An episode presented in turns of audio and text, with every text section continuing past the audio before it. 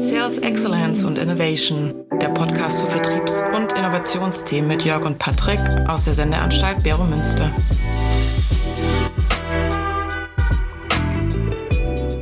Guten Morgen, lieber Patrick. Wie geht's dir? Guten Morgen, Jörg. Sehr gut. Freue mich, dass ich hier sein kann. Bin gespannt, was wir alles so in der nächsten Zeit entwickeln werden. Das geht mir doch genauso. Ich fange mal an, so Bedürfnisse. Ähm, wo kommt das eigentlich her? Oder? Jörg, ja. ich, ich weiß noch nicht, ob wir direkt in die eben unsere Inhalte anfangen sollen.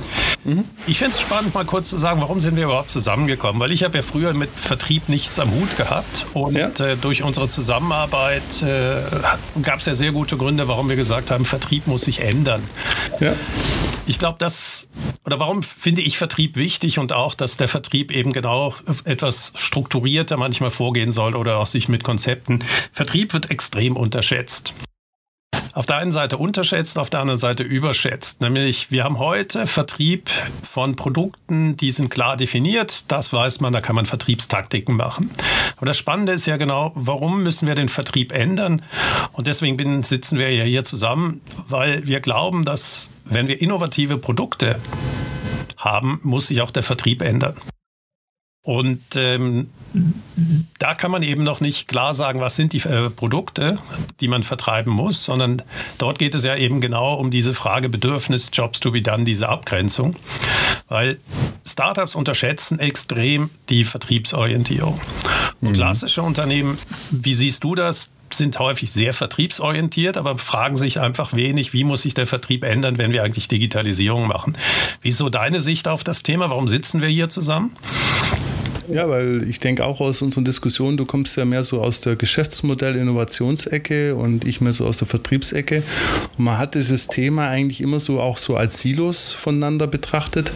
Und ich fand einfach in unseren Diskussionen, aber auch in der Praxis, wenn ich so mit Startups zusammengearbeitet habe, und dir wird es ja wahrscheinlich genauso gehen, dass man immer so den Vertrieb völlig unterschätzt hat. Also man hat gesagt, man macht eine Software und die verkauft. Und halt auch die großen Konzerne haben dann immer die neuesten Themen, Experten eingestellt in der Produktentwicklung. Aber aber der Vertrieb kam überhaupt nicht hinterher. Und das waren halt so, in unseren Diskussionen fand ich immer wieder, sind wir immer wieder an den Punkt gekommen, dass ja der Vertrieb irgendwo auch dazu gehört und da gab es nicht viel. Mhm. Also genau dieses ganzheitliche Denken, ähm, was durchs Geschäftsmodell äh, eigentlich eingeführt werden soll, sollte eben auch der Vertrieb sehen.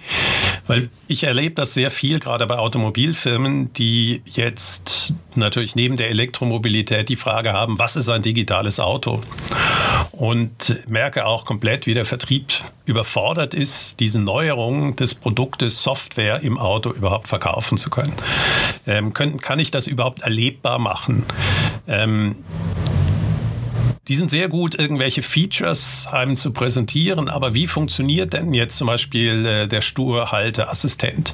Wie kann ich das erleben? Das ist natürlich riesen Herausforderung für den Vertrieb, weil ich muss das ja erst erleben. Und deswegen, ähm, das wird wahrscheinlich eine weitere Folge mal sein, dass wir uns wir haben mal eine Branche wie die Automobilbranche anschauen werden und gucken, was bedeutet es eigentlich, wenn Händler nicht mehr Händler sind, sondern durch diese Digitalisierung der Produkte eine andere Rolle wahrnehmen müssen. Und ihr kennt die Kämpfe, äh, die alle in dem Vertrieb äh, sind. Ja, wird der Händler Händler, bleibt der Vermittler? Wie incentiviere ich den? Und das sind natürlich die Herausforderungen, die man nicht nur als Startup hat, sondern auch als Großunternehmen, dass sich die bestehenden Betriebssysteme, Betriebssysteme, Vertriebssysteme, Systeme. da merkt man, dass ich mehr aus der Informatik komme, ähm, also die Vertriebssysteme eben ändern äh, wollen. Und das ist eigentlich, äh, was ich mit dir diskutieren möchte, eben neben mhm. Den ja, mehr theoretischen Konzepten, aber die eben überhaupt nicht theoretisch sind, die man wissen muss, um eben so Vertriebssysteme zu verändern, ähm, geht es eben auch darum zu sagen, ja, wie welche Rolle spielt der Vertrieb in der Zukunft, wenn eben so Themen Digitalisierung kommen, wenn Themen wie Kreislaufwirtschaft kommen, ähm, weil die Welt wird sich ändern und das gibt Riesenchancen eben auch für den Vertrieb. Aber lass uns mal wieder zu dem Thema zurückgehen, das äh, du am Anfang angeschnitten hast. Kundenorientierung, Sales Excellence, da geht es ja um Kundenbedürfnisse. Und wenn du dann in der Praxis schaust, was ich so spannend finde, dass das gar nicht dann eigentlich Kundenbedürfnisse sind, so wie in der Theorie, sondern es sind immer Produktbedürfnisse. Also Leute reden von Kundenbedürfnissen und sagen dann, der hat ein Bedürfnis, ein Auto zu kaufen. Dann sage ich, ja, das mag ein Bedürfnis sein, aber eigentlich nennt es die Theorie ja Bedarf. Also diese Verwirrung zwischen Bedürfnis und Bedarf ist noch in der Praxis sehr groß. Kannst du das mal erläutern, was der Unterschied Bedürfnis, Bedarf ist? Ja, wenn du so, der, der Klassiker ist ja, also die, die Bedürfnistheorie kommt ja von Murray, der hat es so in Amerika in den Anfang der 19, des 20. Äh, Jahrhunderts entwickelt. Und für ihn ging es halt darum zu verstehen, das ist ja motivationstheoretisch, warum ist, was hat der Mensch für einen Antrieb? Da hat er auf Freud aufgebaut, da hat er auch auf äh, äh, hier da, den Darwin aufgebaut. Also er hat da wirklich sich da die bestehenden Theorien und seine Frage war immer, was treibt den Menschen an? Und er hat sich dann diese Theorien eigentlich erstmal so generell angeschaut auf den Menschen und heute geht es ja, das ist ja dann übersetzt worden von Maslow und Herzberg, die dann immer stärker auch in das Thema, in die Anwendung auch in der Betriebswirtschaftslehre das übertragen haben. Heute ist ja Maslow Standard, jeder kennt es, ist dann aus, aus den 50er Jahren. Und Bedürfnis bedeutet ja der Antrieb des Menschen, also warum mache ich etwas? Und Bedarf ist ja, ich habe irgendwie eine Notlage, also ich habe kein Auto, ich habe keinen Schuh. Ne? Und das ist ja ein Riesenunterschied. Natürlich ist das Bedürfnis, sich zu bewegen. Und wenn ich dann kein Auto habe, kommt der Bedarf. Aber diese beiden Begriffe äh, sind eigentlich zu unterscheiden und die meisten Unternehmen sammeln eigentlich auch dann wieder vom Kunden nur die Bedarfsituation. Äh, also der Kunde will ein Auto kaufen, aber die Bedürfnisse dahinter, warum, das liegt in den meisten Unternehmen gar nicht vor. Warum siehst du das so? Ich meine, jetzt habe ich schon wieder diese Warum-Frage gestellt. Mhm. Ähm, warum reichte das in der Vergangenheit eigentlich, sich nur mit dem Bedarf zu beschäftigen? Also das, was ich im Markt schon als Nachfrage sehe. Warum hat das früher gereicht und warum glauben wir beide, dass es nicht reicht? Oder warum glaubst du das? Ja, ich sehe das halt bei Maslow, das ist ja auch, ich sage auch, Maslow ist ja völlig überholt, der fängt ja an so bei Hunger, Durst und sowas. Ne? Wenn ich da jetzt meinen Vater sehe, die Generation, die haben das ja wirklich noch erfahren, auch nach dem Krieg. Und die haben sich natürlich dann hoch auf die Selbstverwirklichung hochgearbeitet. Man muss ja sehen, heute viele junge Menschen wachsen in einem ganz anderen Wohlstand auf. Das heißt, so diese ganzen Mechanismen von Maslow und dieses sich hocharbeiten an der Bedürfnisleiter, sich immer mehr ermöglichen, selbstverwirklichen, das ist ja heute fast schon Standard.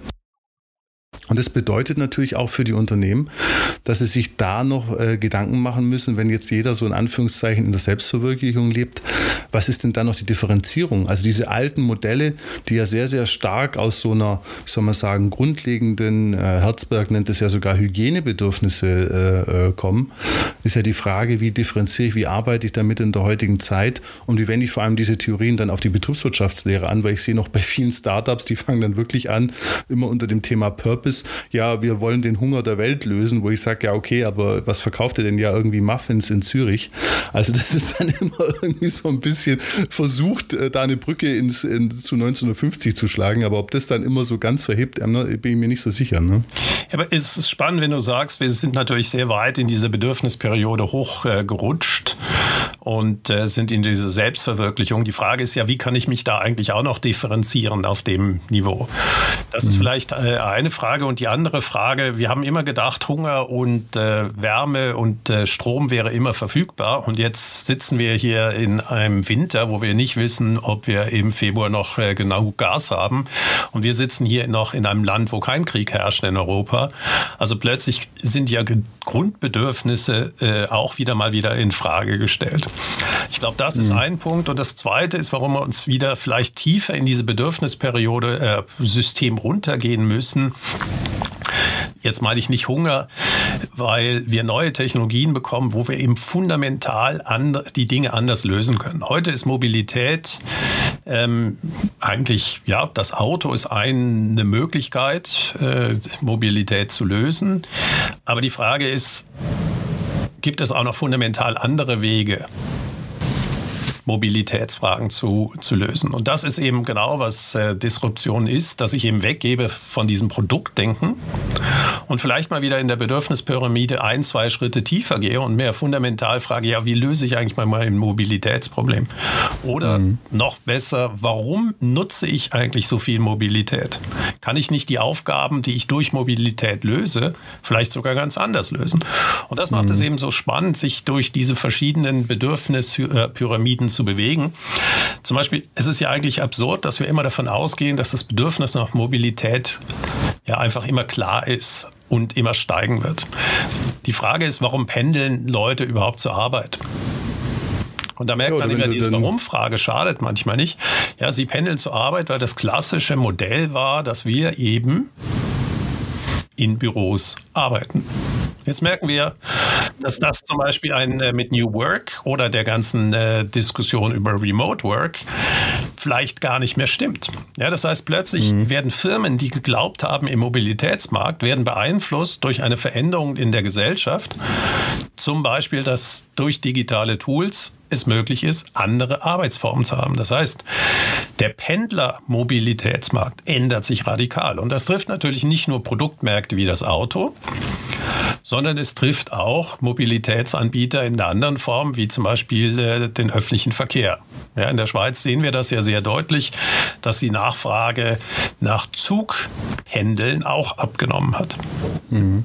Und deswegen ist es eben so spannend. Du hast gesagt, ja, auf der einen Seite haben wir sehr reife Industrien, wo alle eigentlich in dieser Selbstverwirklichung sind. Ja, äh, da muss ich Differenzierung finden, aber gleichzeitig durch die Disruption muss ich vielleicht mal wieder tiefer in die Bedürfnispyramide hinabsteigen und sich mal fundamental fragen, was ändert sich? Ja, vor allem, das ist ja auch im Vertrieb, dieses Hybrid-Selling, da gibt es ja zurzeit tausend Studien zu. Das ist ja ganz neu jetzt, dass man auch über Computer verkaufen kann. Da haben ja ganz viele auch Angst vor. Ist ja auch ein Thema der Mobilität. Ne? Muss ich als Vertriebler noch durch die Gegend fahren? Das ist ja auch wieder so, wirklich mal wieder einen Schritt zurück und drüber nachgedacht. Ich muss ja nicht immer in Zug oder ein Flugzeug steigen. Also allein also, darüber könnten wir jetzt äh, uns lange Gedanken machen. ja. Es ist heute immer noch üblich. Ich habe sehr viele äh, Projekte auf dem Bau dass die Vertriebsleute äh, auf dem Bau fahren und äh, dort alles vor Ort besprechen wollen. Vieles könnte ich mit einer Videokamera äh, lösen. Äh, ganz großer Fachkräftemangel ist zum Beispiel im Bereich äh, Sanitärheizung. Ich frage mich immer, warum müssen die Leute eigentlich immer vor Ort fahren? Ähm, jetzt hier nicht unbedingt im Vertrieb im Sinne von mir neue Produkte verkaufen, sondern im Service Management, was natürlich auch ein Kundenkanal ist. Ähm, warum kann die der Heizungsinstallateur nicht auf meine Heizung zugreifen. Ich schicke ihm noch gewisse Fakten und er gibt mir nachher dann per Videotelefonie oder wie auch immer wir das nennen, ähm, paar Anweisungen, wie ich zum Beispiel den hydraulischen Abgleich äh, lösen kann. Das ist erstaunlich, wie wenig wir diese Chancen nutzen. Und da merkt, da geht es ja noch nicht mal richtig um das Geschäftsmodell zu verändern, sondern da geht es einfach darum, das Vertriebsmodell mal ein bisschen äh, in die Moderne zu bekommen. Mhm. Ähm, ja klar, man sitzt dann weniger im, im Auto, aber dafür hat man eigentlich mehr Zeit mit dem Kunden. Absolut. Ja, oder halt, wie du sagst, Fachkräftemangel, bessere Auslastung, kann mehr Kunden bedienen, ist auch schneller bei der Terminfindung. Es ist ja eigentlich ein Vorteil für alle. Also da bin ich absolut beide. Da steht man wirklich an und fragt sich immer, ja, warum nicht? Ne? Aber da sind halt die Vorbehalte anscheinend immer noch sehr, sehr groß, dass man irgendwas verliert oder dass die Kundenbeziehung abnimmt. Also es sind immer so diffuse Ängste, habe ich so das Gefühl. Aber wenn wir nochmal zurückkommen auf das Thema jetzt Bedürfnisse, wie gesagt, als wir dann angefangen haben, darüber zu sprechen, ich, ich kenne ja auch beide Welten. Auf einmal steht da Jobs to be done und ich habe mir dann auch das angeschaut, dieses Jobs to be done, äh, ein Konzept was ist ganz interessant, kommt beides aus Harvard. Und der äh, Clayton Christensen, der das erfunden hat, der hat ja den schönen Satz gesagt, Customers don't just buy products, they hire them to do the job. Und für mich war dann die Frage, wie passt denn das jetzt zu Bedürfnis? Also wie ist denn dann jetzt aus deiner Sicht, weil Bedürfnisse, das nimmt man ja für Segmentierung oder um Kommunikationsinstrumente äh, darauf auszurichten, also Inhalte. Wie siehst denn du da? Gibt's, ist das das Gleiche oder ist das zu trennen? Also natürlich, grundsätzlich ist es das Gleiche, aber wichtig ist eben, dass man sich löst vom Produktdenken.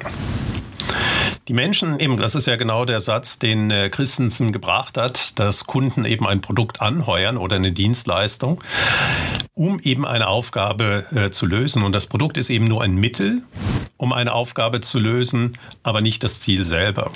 Das heißt, letztendlich geht es natürlich in die gleiche äh, Idee wie Bedürfnis.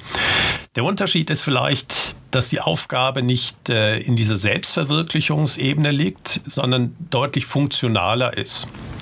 Mhm. Ähm, aber natürlich auch mit sozialen oder auch emotionalen Komponenten. Das nehmen wir mal das Auto. Ähm, das ist ja schon längst weg von dem Bedürfnis nach Mobilität. Also wenn es nur um mhm. Mobilität geht, dann reicht auch ein Gebrauchtauto, äh, wie ich das fahre. Äh, damit komme ich auch von A nach B, äh, brauche immer noch sehr wenig äh, Sprit dafür. Das Aber heißt, du weißt jetzt, dass wir ganz kurz, du weißt jetzt, dass wir die Leute im Aarau verloren haben, jetzt gerade mit dieser Aussage. Also mit solchen Aussagen sollten wir etwas vorsichtiger sein. Ja, aber eben ja. Die, die, auch dort würde wahrscheinlich die Mobilität auch auf, äh, wenn man in den Westerwald in Deutschland geht oder in die äh, ins Rheinland, äh, weg von den großen Städten. Mobilität könnte ich auch mit einfachen Mitteln lösen. Mhm. Der Job to be done, wenn man, und ich meine, du hast jetzt alle, äh, alle Vorurteile über den Aargau, äh, versuchst hier gerade auszuleben. Absolut. Wenn Immer. ich ein Auto eben als Statussymbol kaufe, hat natürlich der Job schon lange nicht mehr die Mobilität. Die, das ist sozusagen der Hygienefaktor, das muss das Auto natürlich auch können. Aber es muss natürlich auch entsprechend eine Positionierung mitbringen, die ich als Käufer oder Käuferin übernehme. Ja, ich kann mir dieses Auto leisten. Und mhm. ähm, das ist eben äh, genau der Punkt wieder auf der Bedürfnispyramide, wenn es dann so Selbstverwirklichung geht. Das versucht man dann deutlich konkreter zu machen. Die Frage ist, mhm. wäre dann zum Beispiel im Job-to-be-done-Ansatz, was muss ich, was ist die Aufgabe, die ich versuche mit einem Auto zu lösen? Ja, dann sagen man, ja, es ist äh, Social oder äh, einen gewissen Statussymbol zu erreichen. Mhm. Das ist dann schon sehr viel funktionaler und dann fragt man ja, wie kann ich dieses Statussymbol er, äh, erreichen? Ja, was sind die hm. Komponenten? Ja, ist es die Farbe, ist es die Auswahl, ist es die Auspuffdicke, ist es das Röhren, was ich auf das Ganze mache? Und der Unterschied zwischen Bedürfnis ist und Job to be done ist, dass der Job to be done sehr viel konkreter wird. Ja, und mhm. damit eben auch in die Produktentwicklung oder auch im Vertrieb viel konkreter angesprochen werden kann. Ganz wichtig ist beim Job to be done, dass man nicht unbedingt dem Kunden immer sagt, was man für einen Job löst. Mhm. Ja, also im Marketing würde ich bei Fertigpizza immer sagen, das ist die bestschmeckendste Pizza. Aber das ist natürlich eine Lüge. Ja, jeder weiß, dass die Fertigpizza nicht die beste Pizza ist, die ich kaufen kann. Da sollte man in eine Pizzeria gehen, sondern das ist den Job, den man mit einer Fertigpizza löst, ist, das ist das beste Essen, was ein Mensch, der keinen Bock hat auf Kochen, selber schaffen kann. Mhm. Und der Job ist eben genau diese Convenience, und der Job ist, wie kann ich diese Pizza möglichst platzsparend in meinen Tiefkühler hineinbekommen? Wie kann ich die optimal dann auf dem Weg äh, oder auch entsprechend aufbacken? Und mhm. da kommt vielleicht dieser Jobs to be done Ansatz, dass ich in der Kundenreise dann eben sehr, sehr deutlich die Aufgaben identifizieren kann. Aber wenn wir jetzt nochmal einen Schritt äh, jetzt auch in, in, den Alltag von der Firma gehen, jetzt nehmen wir an, jemand hat eine Vertriebsausbildung, der lernt jetzt sehr viel über Bedürfnisse oder auch die Leute im Marketing und sag ich mal so die innovativeren Geschäftsmodell, Innovationsmanager kommen über den Jobs to be done Ansatz. Das ist ja dann auch sehr verwirrend, weil du hast ja gesagt, das ist ja eigentlich das Gleiche. Also warum haben wir dann so zwei Begriffe, Frameworks, Ansätze und das, das, das hilft ja auch nicht in der Sprache in der Firma. Also das ist auch so was, wo ich immer so dastehe und sage, wenn wir sagen, das ist das Gleiche, verwirrt es ja auch sprachlich. Auf der einen Seite ja, auf der anderen Seite muss ich sagen, Jobs to be done, äh, ich nutze es ja nur, diesen Begriff ist sehr viel konkreter. Das heißt, der Vertriebler mhm. hat wahrscheinlich mehr Spaß, wenn er diese Aufgaben vom Kunden mal beschreibt mhm. und diese eben nicht nur dem Produkt zuordnet, also Mobilität, sondern sich überlegt, wie kommt der Kunde eigentlich zu dem zu seiner Lösung. Das heißt, mhm. die Aufgaben, die der Kunde löst, beginnen ja weit vorher, bevor er das Auto kauft. Die Nutzungsphase zum Beispiel, dort sind ja ganz viele Aufgaben, die der Kunde löst und dort wird man sehr viel konkreter als nur das Auto, Bedarf nach Auto. Mhm. Und ähm, der Vertriebler kann eigentlich extrem gut durch dieses Job-to-be-done-Konzept eben mal die ganze Kundenreise aufmalen und sich mhm. überlegen, wo spiele ich eigentlich heute mit? Mhm. Und dann sieht man eben sehr, sehr gut, dass das heute, der heutige Vertrieb sich sehr stark auf das Verkaufen konzentriert in dieser Kette, aber schon in der Nutzungsphase ist der Kunde eigentlich allein gelassen. Ja, das nennen wir dann After Sales. Mhm. Und das Spannende ist ja, was für eine Arroganz ist eigentlich der Begriff After Sales? Weil das ist so nach dem Motto, das ist bevor der nächste Sales kommt, aber after eigentlich äh, zu dem, was eigentlich äh, für die Firma relevant war. Der Kunde denkt aber ganz anders. Wie würdest du die Phase nennen, die man After Sales bei der Firma nennt? Wie nennt der Kunde diese Phase? Nutzungsphase. Also ja, oder das war der verdammte Grund, warum ich das Produkt überhaupt gekauft, gekauft habe. Genau. Ja, das heißt, du merkst, diese, diese Schwerpunkt, den die Firma setzt, ist natürlich immer auf dem Produktverkauf. Ist ja auch richtig, mhm. da macht sie Umsätze, da hat sie alles. Der Kunde denkt nur anders. Der Kunde denkt, diese Nutzungsphase, das war nun mal der verdammte Grund, warum ich das Teil gekauft habe. Und da ist die Frage, wie gut werde ich dort unterstützt. Mhm. Ja, das Einzige, wie ein Automobilvertriebler heute tickt, ist, der will diese Nutzungsphase möglichst kurz halten, damit er dir ein neues Auto verkauft. Das ist so. So, und da merkt man, der gute Vertriebler ist vielleicht nicht nur absatzorientiert, sondern überlegt sich, wie kann ich eigentlich diesen Kunden langfristig binden. Und ich habe letztes, äh, letztens mit einem relativ äh, äh, ja, einem älteren Manager gesprochen, der bei Sony früher zuständig war für die Schweiz. Und der hat was Wunderbares gesagt.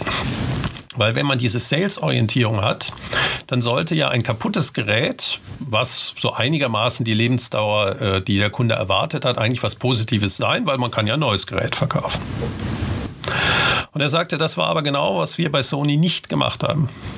Weil was wir wussten, ist, dass der Sony-Kunde, das ist die 80er Jahre, 90er Jahre, der hat sehr viele Sony-Produkte.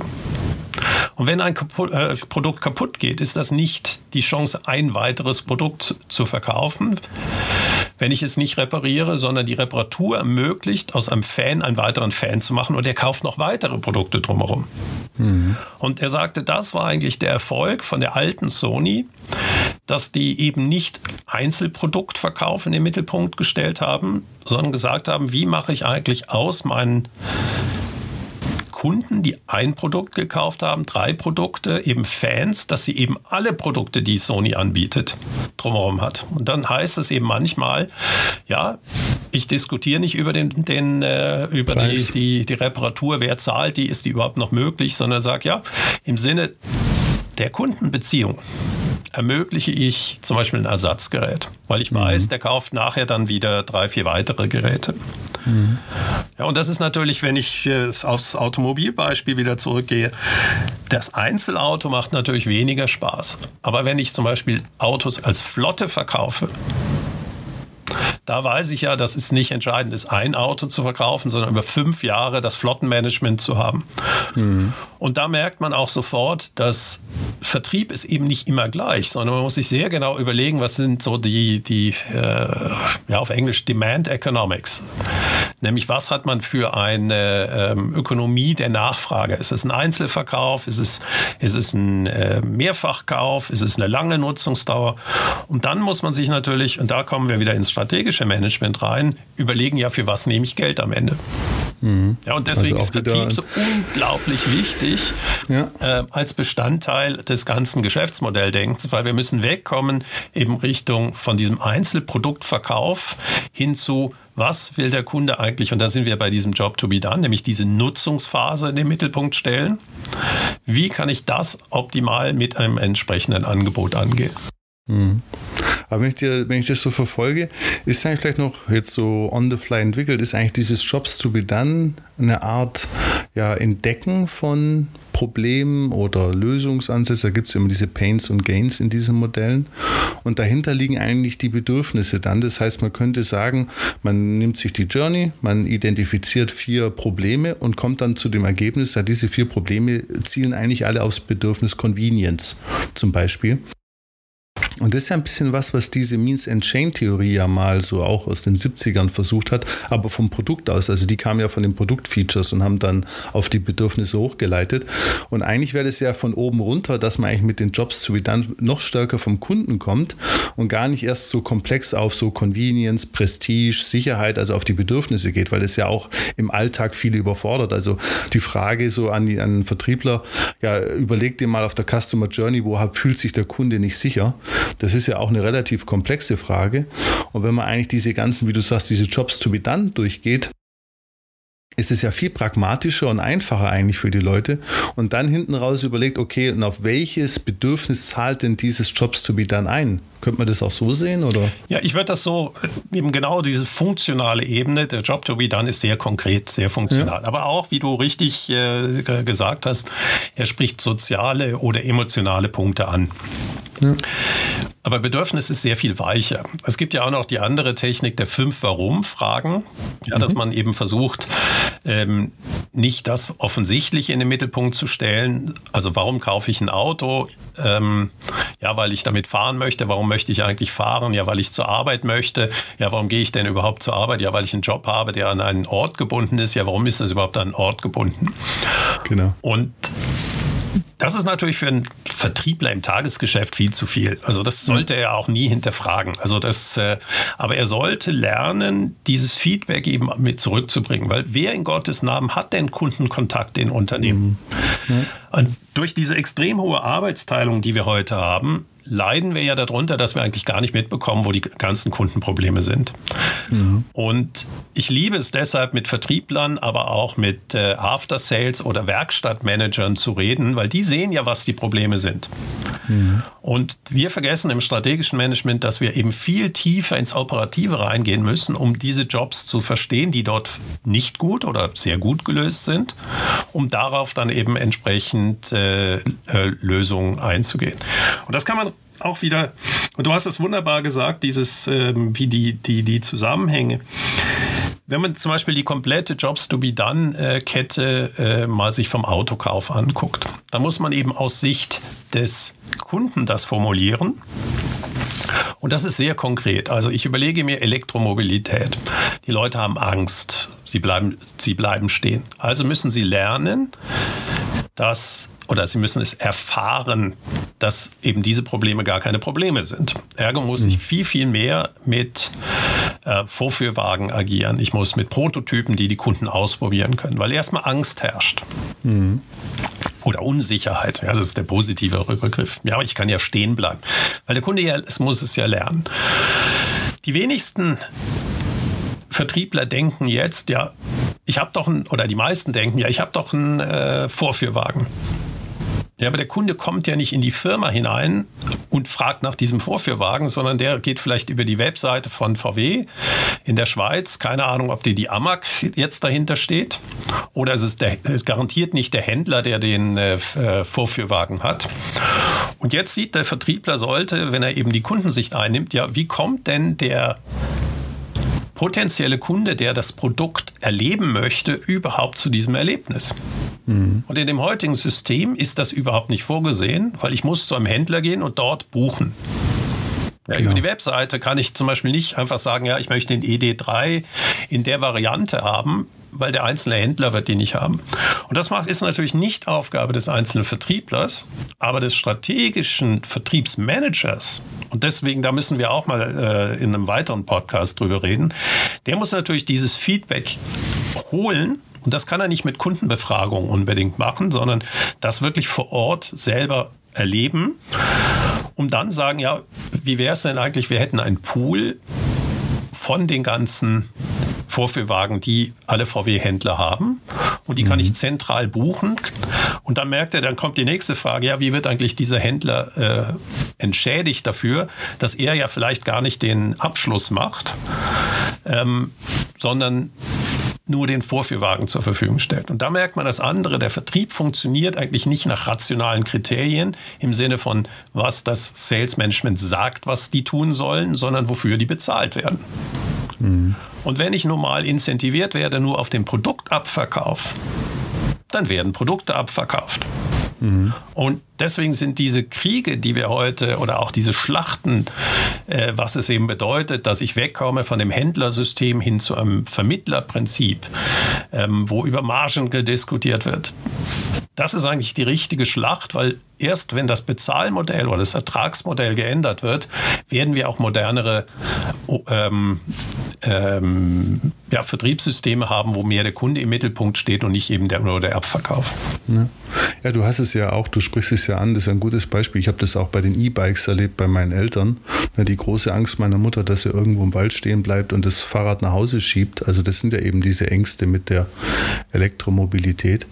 Und was halt da ganz spannend ist, ist nochmal so an, am Rande, ist halt aus dem Marketing auch wieder das Bedürfnis, ne, man denkt da immer an Bekanntheit. Das heißt, was dann die Firmen machen, die bolzen rein, dass man es kennt. Also man kennt das Produkt. Es gibt jetzt ein E-Auto, es gibt ein E-Bike. Ne?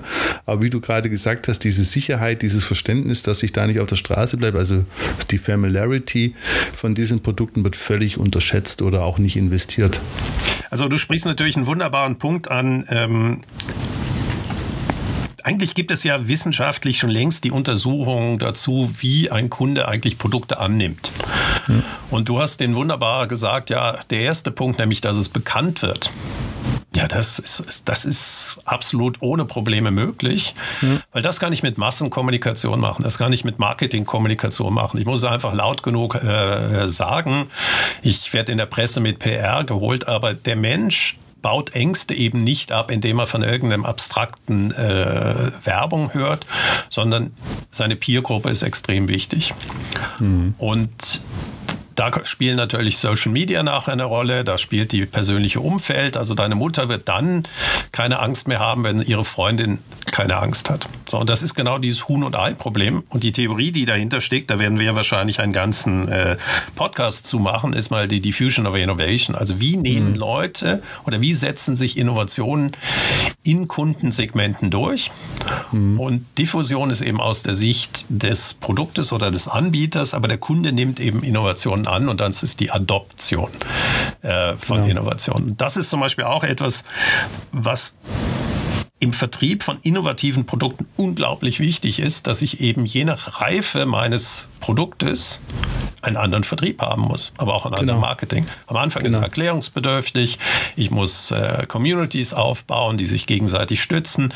Das ist eigentlich alles klar. Mich wundert einfach, wie wenig wir eigentlich diese Erkenntnisse, die seit, ja, das ist Buches aus 62, äh, der Ursprungswerk, wie wenig das eigentlich im Vertrieb angekommen ist. Total. Aber das sind wir halt wieder, deshalb haben wir ja heute die Folge auch über Bedürfnisse und Jobs to be done gemacht, weil was ich halt einfach sehe, dass diese beiden Begriffe, wie gesagt, erstmal verwechselt werden mit Bedarf. Also das heißt, man guckt sich einfach mal an, will der ein Auto kaufen und wie viel PS soll das haben. Ne? Und dass man eigentlich auch so im Vertrieb immer so sagt, ja, also ich höre ja immer so, ja, verkaufen kann man halt, das kann man nicht lernen, dass man sich eigentlich auch so diesen ganzen Modellen fast schon verweigert, also das auch noch cool findet und sagt so, ha, was brauche ich diese ganzen Bücher, was, was muss ich mich denn mit dem Zeug da auseinandersetzen? Ich, ich ziehe mich schick an, habe ein nettes Auftreten, kenne mein Produkt in- und auswendig, und dann wird es schon laufen. Also auch so eine, so eine, so eine, so eine Kultur da etabliert hat, die einen immer mehr befremdet bei diesen ganzen Veränderungen. Und was ich halt einfach sehe in diesem Bedürfnis und Jobs to be done, dass man eigentlich, wie du es vorhin gesagt hast, der Vertriebler gar nicht hier hochstehende Means and Chain Analysen mit diesen W-Fragen machen muss, aber das, das sind ja die Menschen, gerade wenn ich da mehrere von habe, dass die sich einmal, sage ich mal, im Quartal oder Halbjahr hinsetzen und mal so zwei, drei Stunden mal durchgehen und sage ich mal, die Jobs to be done, die ändern sich ja nicht. Also wenn ich das zwei, dreimal gemacht habe, habe ich die ja auch. Ne? Und dann sich überlegen, ja gut, hat sich da was verändert? Und das ja vorhin ein schönes Beispiel gebracht, so diese Verrechnung von solchen Autos, weil daran scheitert es ja immer. Da ist, und dann haben die ja noch einen Wettbewerb unter den Garagen der eigenen Marke. Ja. Also das heißt, jeder hat noch Angst, dass er investiert und dann kauft das beim Nachbarn, weil der ihm noch 2% äh, mehr auf Rabatt gibt. Also all diese Operations verhindern ja dann wirklich auch diese innovativen Verkaufsansätze. Aber dass man sich so gar nicht so sich damit auseinandersetzt, systematisch, was sind eigentlich die Probleme und vor allem ja auch, und das ist ja auch das äh, Groteske, wir machen bei der Produktentwicklung, äh, sage ich mal, Marathonläufe, um uns zu differenzieren und der Vertrieb setzt sich einfach hin und sagt, ja gut, ich nehme den genau gleichen Verkaufsansatz und mache genau das gleiche wie der Wettbewerb. Also, ich meine, das ist ja, das ist ja fast schon absurd, wie viel du in die Produktentwicklung, Design Thinking, Kundenorientierung sprichst und der Vertrieb sitzt nachher da und sagt, ja, ja, das passt schon. Ja, ich finde das deshalb spannend, weil du sagst eben, wie viel Energie in Produktentwicklung äh, gesteckt wird. Das, ja. Du sprichst mir natürlich aus der Seele, weil mein Hauptthema ist ja, dass wir endlich wegkommen müssen von dieser Produktentwicklungsdenke hin zur Geschäftsmodellentwicklung. Genau. Dass alle Komponenten eben mit dieser Kreativität durchgegangen werden müssen. Ja, das genau. Ähm, und der nächste Punkt, den du auch äh, ansprichst, ja, der einzelne Vertriebler, die, die, wirklich sehr guten Vertriebler, die sehen natürlich auch, die, die haben es im Gespür, was ein Job to be done ist. Also bleiben wir zum Beispiel äh, mal beim äh, Autoverkauf.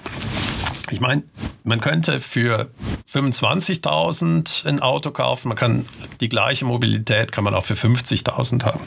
Und die Frage, wie vermittle ich dem Kunden diese Wertigkeit? Das erste ist wahrscheinlich, ja, wenn er in den Raum kommt, ihm zum Beispiel einen Aha-Effekt geben, dass er in das Auto sich reinsetzen kann, dass, dass man ihn vielleicht mal gar nicht bequatscht am Anfang, sondern ihm einfach ermöglicht, mal zu spüren, wie toll dieses Auto ist. Oder wenn er sich entschieden hat, das Auto zu kaufen, dass man diese Übergabe des Autos extrem emotional gestaltet. Mhm. Jetzt kann das der einzelne Vertriebler machen und das gibt hervorragende Vertriebler, die das dann machen. Oder man kann das natürlich schon vom Vertriebsmanagement in den Prozess einbauen. Ja, da ist zum Beispiel mhm. die deutsche Automobilbranche sehr gut gewesen.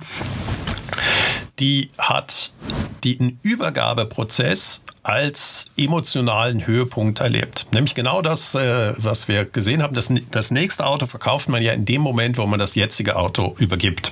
Mhm. Und das kann man natürlich auch als Teil das kann der einzelne Vertriebler machen oder es ist Teil des Vertriebssystems, des Vertriebsmanagement. Die absurdeste äh, Idee, die ich erlebt habe, war von Swarovski. Ich meine, Swarovski ist wirklich ein faszinierendes Unternehmen. Ihm geht es jetzt nicht mehr gut. Warum?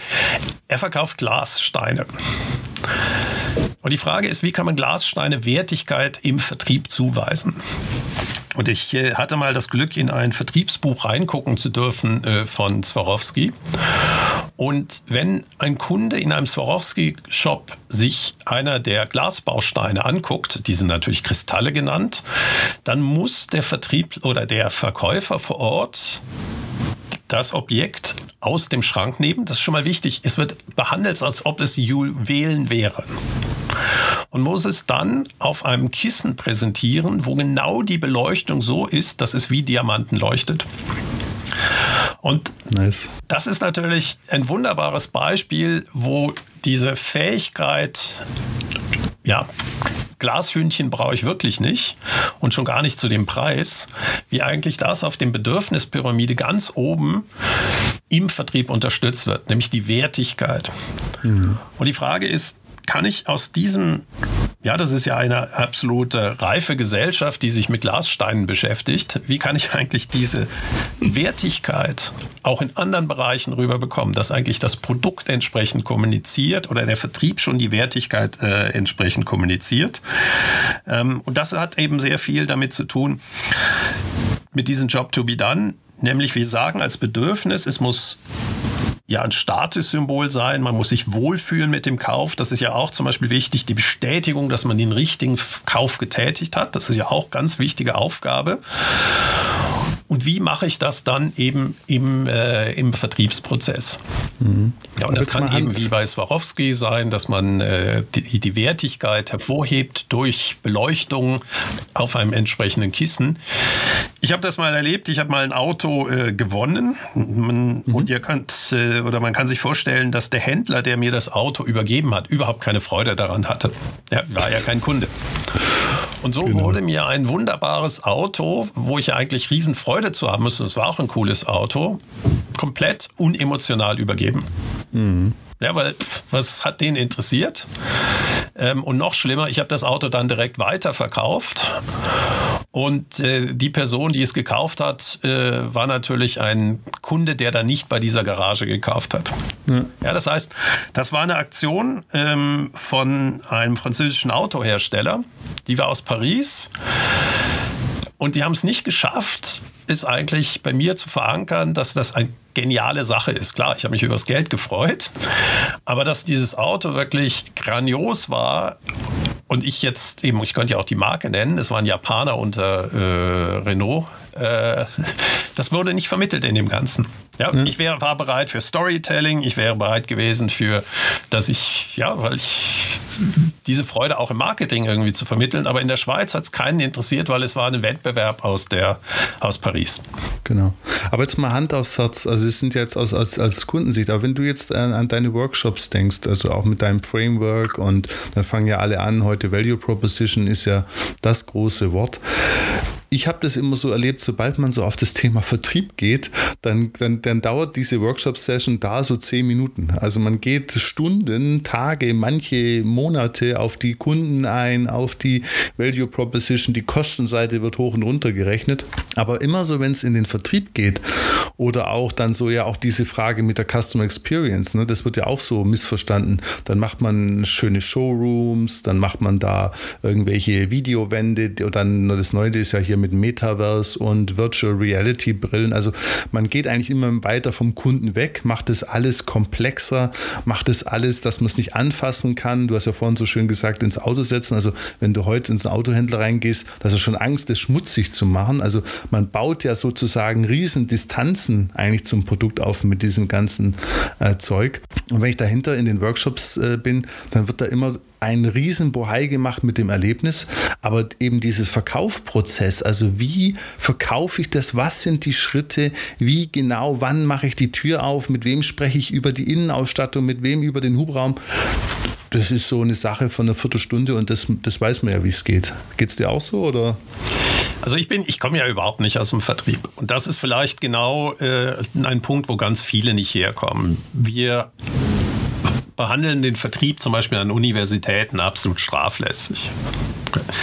Ähm, ich habe zwei Dinge, obwohl ich äh, an guten Hochschulen studiert habe, eigentlich nie gelernt, nämlich die Wichtigkeit von Cash mhm. und Vertrieb. Ja, das ist ungefähr das Wichtigste. Und wenn ich als, jetzt bin ich ja selber Unternehmer, wenn es zwei Punkte gibt, die wichtig sind, ist es Vertrieb und Cash. Das stimmt. Ähm, alles andere interessiert eigentlich herzlich wenig. Genau. Und ähm, spannend ist, wenn man sich dann wieder aber anguckt, wie viele Unternehmen eigentlich nur noch existieren, weil sie Vertriebssysteme haben, aber mäßige Produkte. Mhm. Ähm, das sieht man ja auch am Automobilbau äh, extrem mhm. gut. Also VW verkauft ja nicht die besten Autos, äh, schon gar nicht damals, als die Diesel mit der Schadsoftware gleich ausgeliefert wurden, sondern die Händler hatten ein bestehendes Vertriebssystem und dann das geht. Und ganz viele schlechte Geschäftsmodelle werden von einem einigermaßen effizienten Vertrieb noch gestützt. Ja. Und das vernachlässigt man. Und das ist genau, was eben Startups merken müssen, dass eben der Vertrieb genauso wichtig ist wie das Produkt.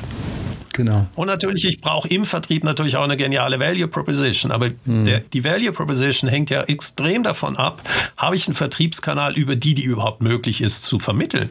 Mhm. Also zum Beispiel ein klassisches Beispiel, die bleibe ich bei der Automobilbranche, weil wahrscheinlich auch viele von unseren Zuhörern sich da reinsetzen können. Innovation bedeutet im Vertrieb früher oder ich habe ein innovatives Produkt. Und das bedeutet ja erstmal, es ist sehr viel schwieriger zu verkaufen. Ja, es ist erklärungsbedürftig und so weiter. Das Risiko für solch ein Auto wurde aber an den Händler abgedrückt, weil der musste es kaufen. Mhm. Aber der hatte eigentlich gar kein Interesse daran. Das heißt, es blieb, der wurde gezwungen, wenn er irgendwie drei, vier, fünf Bestseller haben wollte, die so schnell verkauft wurden, dann musste er auch eins von diesen Autos kaufen, die eben schwieriger sind, weil sie eben vielleicht noch Software-Bugs haben. Es ist Elektromobilität. Das heißt, das Risiko der Innovation wurde eigentlich finanziell an den Händler ausgelagert, der dann aber wieder überhaupt kein Interesse hat, dieses Auto zu verkaufen. Mhm. Und wenn wir nicht endlich wegkommen, dass wir den Vertrieb als Teil von Innovationsmanagement sehen, dann müssen wir gar nicht weitermachen mit Innovation. Mhm. Ja, das sehe ich genauso. Und vor allem halt auch dieses Thema Bedürfnisse und Jobs to be done. Also, dass man das halt wirklich so auch als Basis nimmt. Und ich denke, das wird ja dann auch die Überleitung zum nächsten Podcast, eben sich überlegt, wie der Vertrieb hier viel mehr diese Daten oder diese Informationen auch vom Kunden sammeln kann.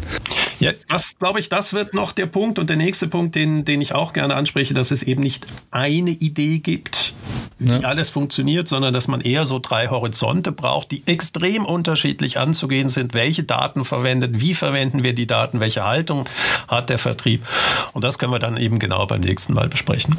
Machen wir. Patrick, Super. das hat sehr viel Spaß gemacht. Ich danke dir. Ich danke und wünsche dir. dir noch einen schönen Tag. Ja, bis dann. Bis also, dann. ciao, Jörg. Ciao. Merci. Ciao. Merci. Eine Produktion von Customers X und Fluid Minds im Auftrag des Center for Sales und Retail der Hochschule für Wirtschaft Zürich.